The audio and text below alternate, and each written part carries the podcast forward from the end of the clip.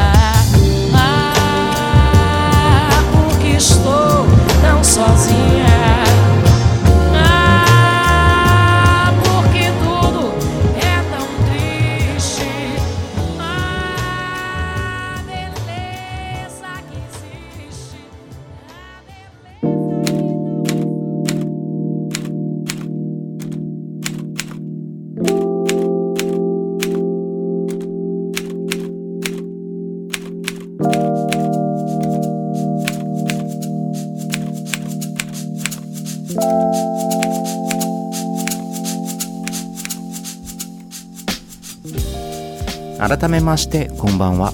レムズです。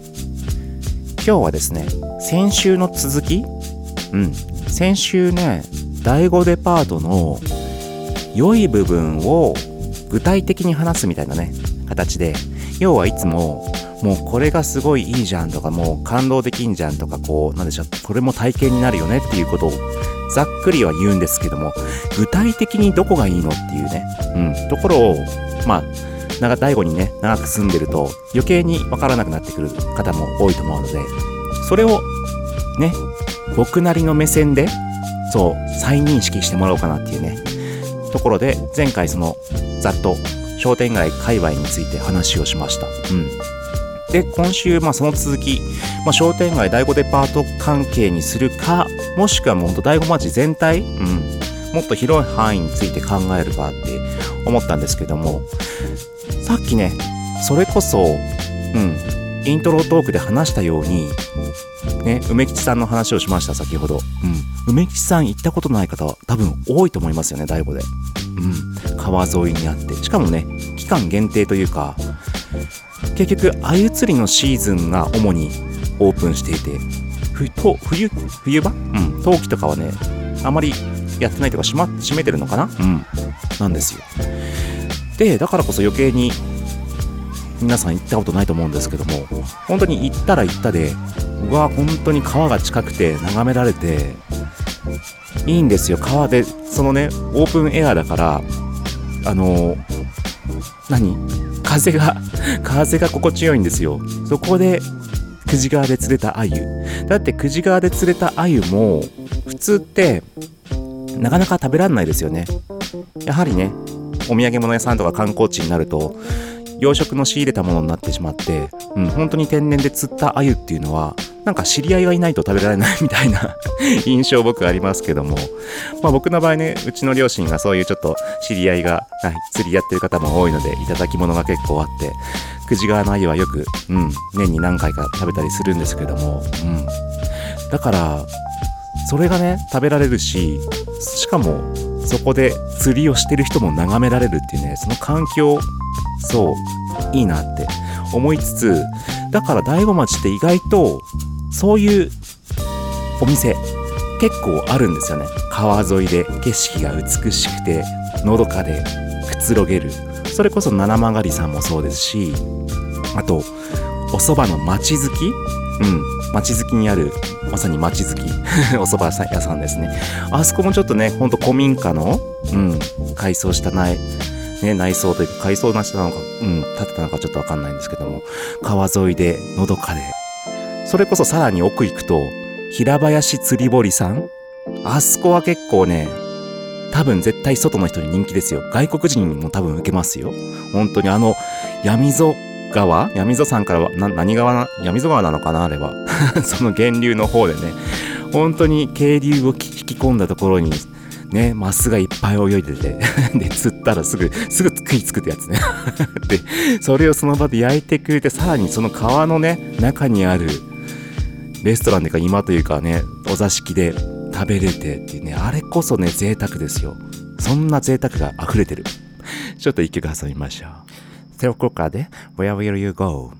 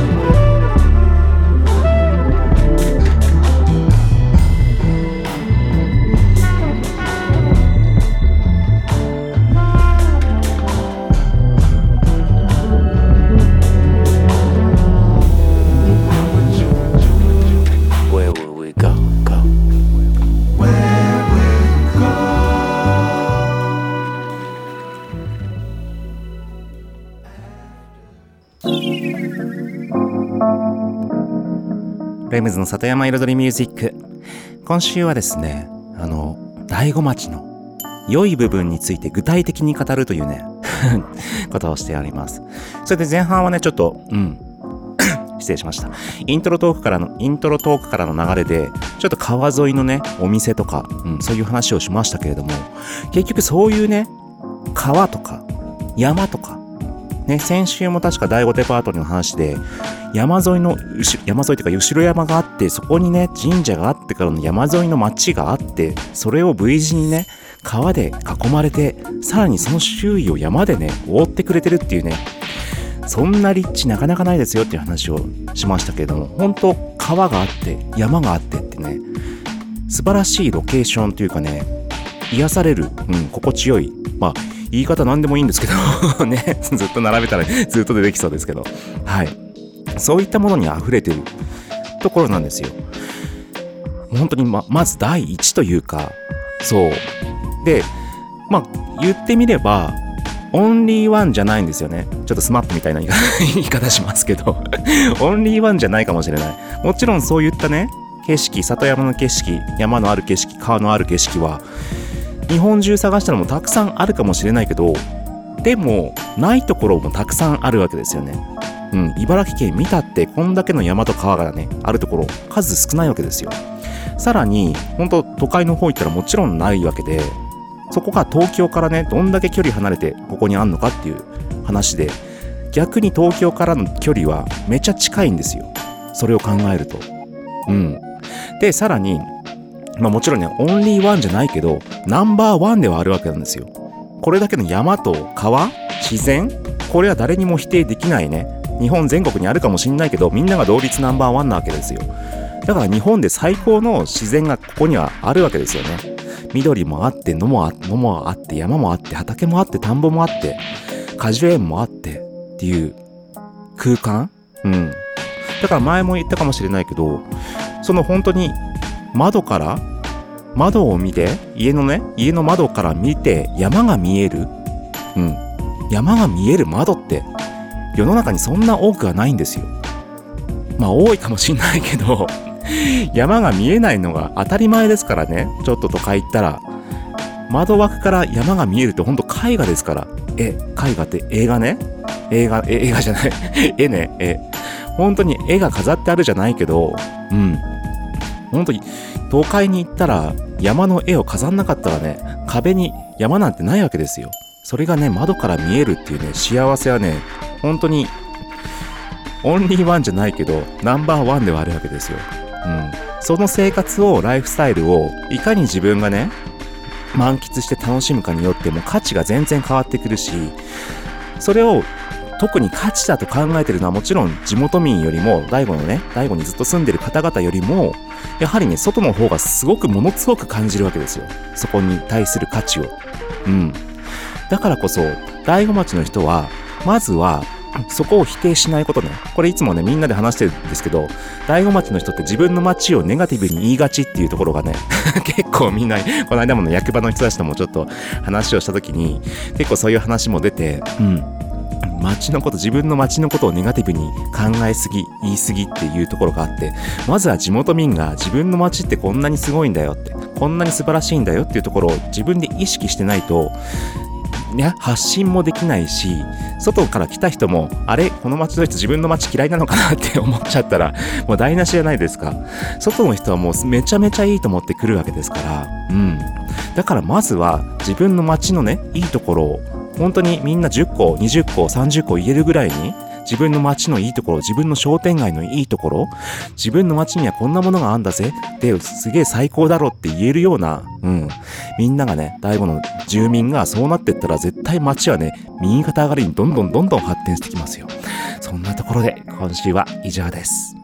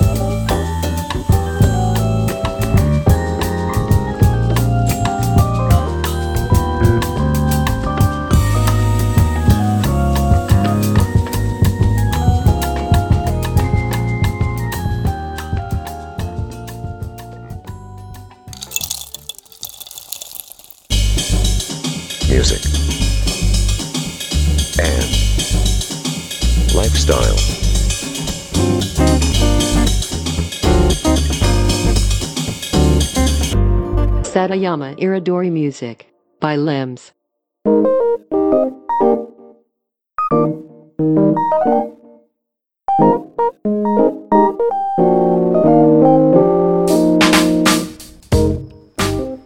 レムズの里山彩りミュージック私レムズがお送りしていますここからのコーナーはレムズ学と題しまして毎回私レムズの趣味やこだわりその他もろもろ毎回一つのテーマに絞って深くマニアックにお話しするコーナーです。そして今週のテーマは僕の旅行スタイル。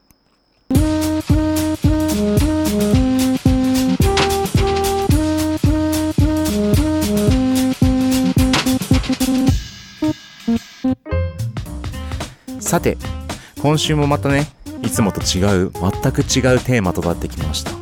今日のテーマは僕の旅行スタイルですね。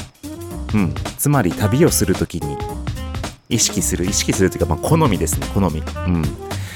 ですけれどもまあね実際そんなに行ってないんですけど旅行ね。最近。うん。まあたまに温泉行ったりとか前数年前にはねあのえっと息子とうん。アメリカシアトル。シアトルからのちょっと内陸の方を回ってくるという旅をしましたということでそう。そうです。まだ結論早いけど その僕が結構もう最近大人になってからなんだろう。やっぱりね泊まるところまず泊まるところはもうなんとか観光ホテルとかもうそういう何？ビル？コンクリートのビルには泊まらない。もうビルのねコンクリートの十何十十何階みたいな何回かわかんないけど、うん、ああいう観光地に建ってるビルのホテルってもう一緒。ぶっちゃけぶっちゃけ一緒な気がしちゃってその外の席景色がちょっと違うのとあとなんでしょうね食事がちょっと違うのとかもうそのぐらいのレベルなのでこうあえて高いお金出して泊まるなんかね価値をね僕はね感じなくてですね。そのサービスがいいとかさ。そうだからそのねいかになんだろう、まあ、最近で言うと本当にあの文化財とかになってるようなねもう何何？百何十年の、うん、歴史のある建物の旅館だったりとか。その前にもあの「千と千尋の舞台の」まあ、モデルともなった石前館だったりとかそういった本当に日本でいうとねそういった歴史のあるもうそれこそ時代の物語ってきたうん。あとこの間何でしたっけあのうんと会津の会津の向井滝。あそこも素晴らしかったね向井滝。そう本当に古い建物で入り組んだ作りでそういったところに泊まるようにしてます。最近してるっていうか行きたい。ビルコンクリートのビルは興味ない。そう。温泉があって結局行っても普通にホテルのねロビーがあって部屋案内されて で普通に部屋があってで景色がね良かったり悪かったりまあそのお値段とその場所によりますけれどもそして温泉があってね浴場があって入ってではい夕飯ついてますの。それだけでしかないんですもん。うん。なんか泊まりに行く意味がないかなとか思っちゃって。うん、うん、でそしてあとね結局まあ泊まるところね今言いましたけどホテルとか旅館以外も最近僕は結構やはり自分でゲストルームをねやってるっていうのもありますけれどもそういうところうん。本当にゲストハウスだったりとか本当に一棟貸し切りとかそういうとことかちょっと変わったやっぱりね泊まるところに体験を求めるじゃないけどせっかく行くんだからその場所だけじゃなくて泊まるところのうんなんかエンターテインメント性というかねうん体験ですねやっぱり一曲挟みます Do I love you? Do I lust for you? Am I a sinner because I do the two? Can you let me know? Right now, please. Bonita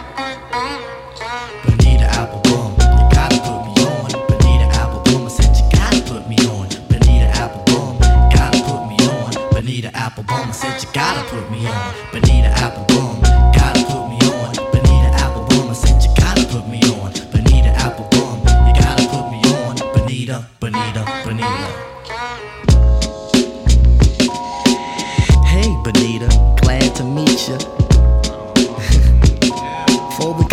Honey, you miss, I must beseech ya. Mm-hmm. Hey, being with you is a top priority. Ain't no need to question the authority.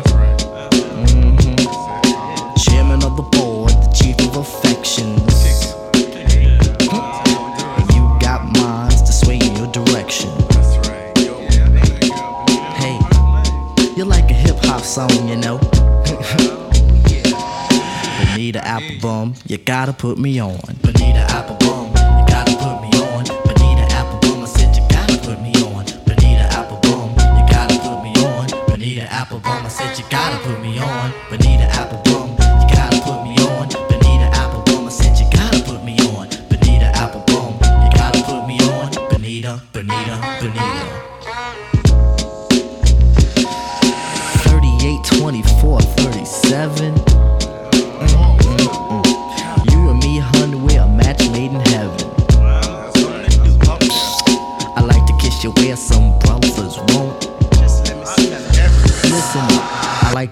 Things some brothers don't. Mhm. If only you could see through your elaborate eyes. Only you and me, hun, the love never dies. Satisfaction, I have the right tactics. And if you need them, I got crazy prophylactics. So far, I hope you like rap songs. Applebum, you gotta put me on. Bonita Applebum, you gotta put me on. Bonita Applebum, I said you gotta put me on. Bonita Applebum, you gotta put me on. Bonita Applebum, I said you gotta put me on. Bonita Applebum, you gotta put me on. Bonita Applebum, I said you gotta put me on. Bonita Applebum, you gotta put me on. はい、ということで、今日のレムズ学は、僕の旅行スタイル について話をしています。でね、前半はもう主に泊まるところの話でした。そして、まあ結局ね、そこに体験を求めるというか、うん。なんかこうね、いいところ。なただ、過剰サービスはいらないから、そう、ゴージャスさとか、まあゴージャスはあってもいいけど、なんかもう、ただ建物と、うん、サービスとでもうお金取るみたいなところはあんまり好ましくない。うん。別にそこはいい。そう。だから体験というかエンターテインメントというか、だから前ね、国内旅行というか、息子を連れて姫路城までね、うん、車で行ったんですよ。うん、何泊かしながらね。最初静岡かな？初日静岡まで、高速を使わずに静岡まで行って、そして静岡の知人のところに知人と会い、うん、お酒飲んでまあそこで泊まったのは本当になんか適当に調べて見つけた安いとこだったんですけどその後2泊目はね大阪かな？うん大阪で今度ねえっ、とリスナーさんと、うん、会いお酒を飲み語らい。そしてその時泊まったのは逆にねビジネスホテル。結局行く前に泊める場所決めてなかったんですよ。で前日の静岡に泊まった時にじゃあどこ行こうかなっつってそしたらリスナーさんがぜひ大阪来てくださいって言うからうんじゃあ大阪行きます。じゃあ大阪じゃあで泊まる場所探そうかな。じゃあ通天閣の近くでなんか探してみようかなっつって探して超安いなんビジネスホテル。超安いけど超狭い。すごいとこだった。本当に超狭いとこで2人でね本当に布団2人敷いたらもういっぱいぐらいの本当に独房のような ところに泊まってめちゃ安くて朝外出たらすげえ普通に朝っぱらから道端に座り込みながらお酒飲んで日本酒の何？瓶の 瓶飲んでるおっさんたちがすごいうろうろしててなんだここはとは思いつつはい行ってきましたけどそんなそれも経験ね。うんそれも楽しい。そして通天閣ちょっと見てちらって見て。うん。でそれから姫路城の方に向かってみたいな。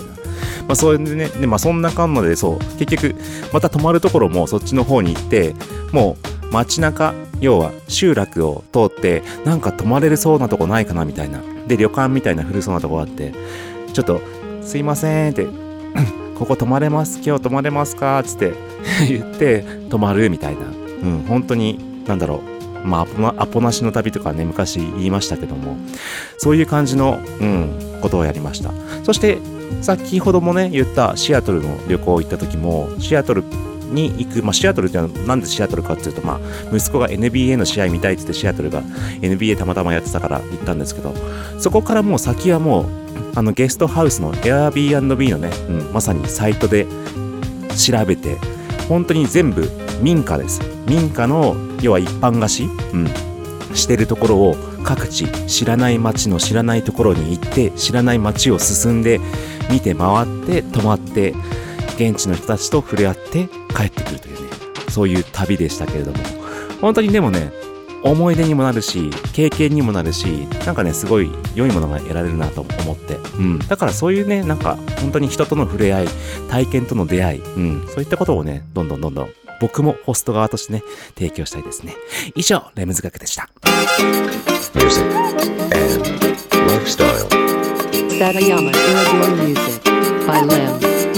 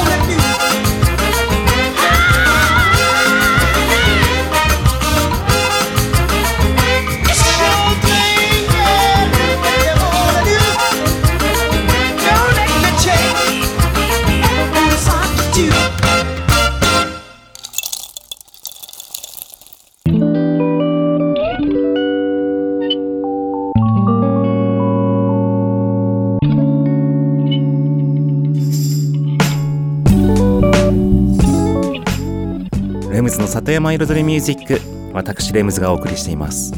ここからのコーナーは野菜ソムリエレムズのサクカフェレシピと題しまして野菜ソムリエの資格を持つ私レムズが普段自分のお店サクカフェで実際にお客様に提供している料理のレシピを一品一品紹介するコーナーでございます。そして今日はですねナス。うん。やっぱねナス。夏。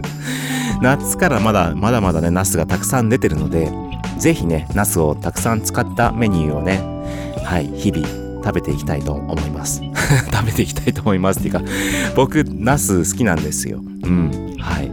でね今日はちょっと簡単な簡単な本当アレンジ、うん、ナスアレンジというかね、うん、こんなやり方もあるよとかね、うん、あとちょっとしたコツとかね、うん、美味しく仕上げるコツとか、うん、を伝えていきたいなと思います。それでは行きましょう。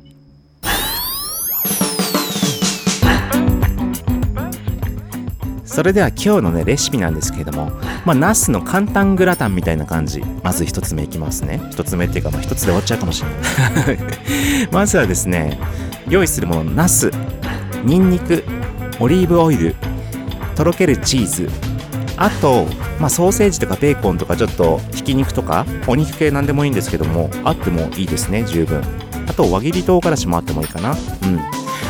あと玉ねぎもあってもいいかな。うん。はい。それではまずねフライパンにオリーブオイル敷いてそしてニンニク刻んで炒めます。で輪切り唐辛子はお好みでうん。はい炒めていきます。そこにも玉ねぎ入れていきましょう。でまあベーコンなりソーセージなり、うん、刻んだものお肉系があればなければないでもいいですし、うん、入れていって炒めます。でナスももう入れましょう。はい。ナスをね、まあ、ここでポイントなんですけども僕いつも言ってるのがナスをね炒めたりする時に、まあ、この後ちょっとソースを合わせるんですけどソースをね合わせてからももちろん火通るんですけど火通る前にねしっかりね油をね吸わせてあげるというか、うん、油で炒めてしっかりとろっていうもう焼き目ついてちょっととろっていう状態までしてあげた方がなんだかんだでね仕上がった時にね美味しいんですよね。うん。ただ煮込み料理の場合はちょっとね火通しすぎちゃうと崩れちゃうから気をつけますけども。うん。だからね、しっかりとちょっとね、油を吸わせてあげる。で、オリーブオイルはね、うん、オレイン酸が豊富ですので、そんなにね、こうね、脂っこくないので、うん、はい、いいと思います。で、炒めました。それを、まあね、耐熱皿、グラタン皿とか、あ、違う、まだ早い、まだ早い、まだ早い。炒めて、まだナスしか炒めてないじゃんね。ナス炒めて、まあ、ニンニク、あの、玉ねぎスライス炒めて、お肉系炒めて、ナス炒めて、まあお好みの野菜入れたければ入れてもらっての炒めてのそこに今度トマトね。トマトを今度ミニトマトでも普通の丸トマトでも潰して入れてこう要はトマトソースを作っていくんですよ。簡易簡易的なトマトソースね。それを塩コショウなりコンソメなりを入れてちょっと味をつけていきます。でお好みでバジルとかのハーブ系も混ぜ込んでのうん。あとなんだ、まあ、ブラックペッパーとかも入れてので味をつけたものを耐熱皿に入れてチーズ乗っけて焼くだけでほんとちょっと簡単グラタンになります。でお好みでねそのソース作る時にローリエも入れたりとかちょっと風味付けはねいろいろ自分次第。うん。だから意外とトマトソースって面倒なのとか思いつつも本当にニンニクとオリーブオイル炒めてちょっと具材炒めるともう簡単にちょっとちょっとしたものは作れちゃうので全然食べられます。食べられますっていうか美味しいです。ということで以上今週のサクカフェレシピでした。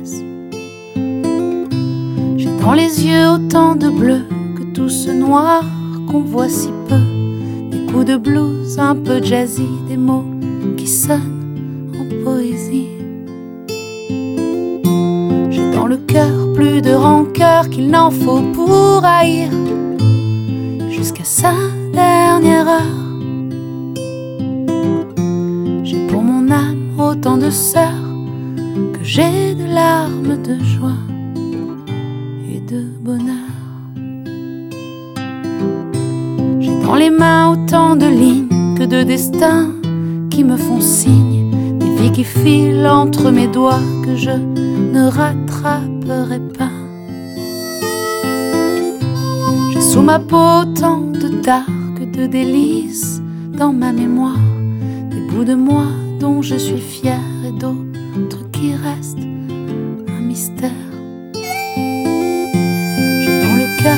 de rancœur qu'il n'en faut pour haïr jusqu'à sa dernière heure.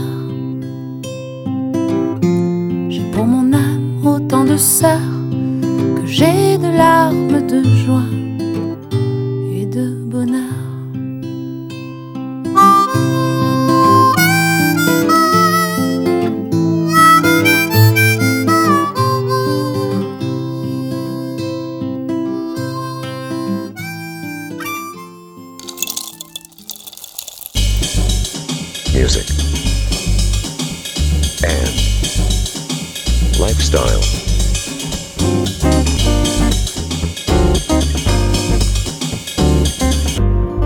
Satayama Iridori Music by Limbs.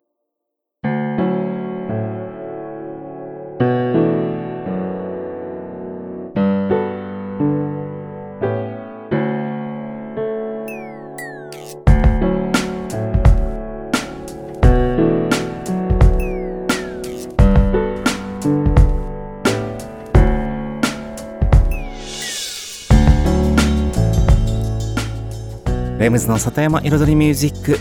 ここからのコーナーは「レムズの世界と音」と題しまして毎回私レムズの作品の中から1曲もしくは私レムズが影響を受けた曲や大好きな曲の中から1曲をピックアップしフルコーラスでコメントとともに紹介するコーナーでございます。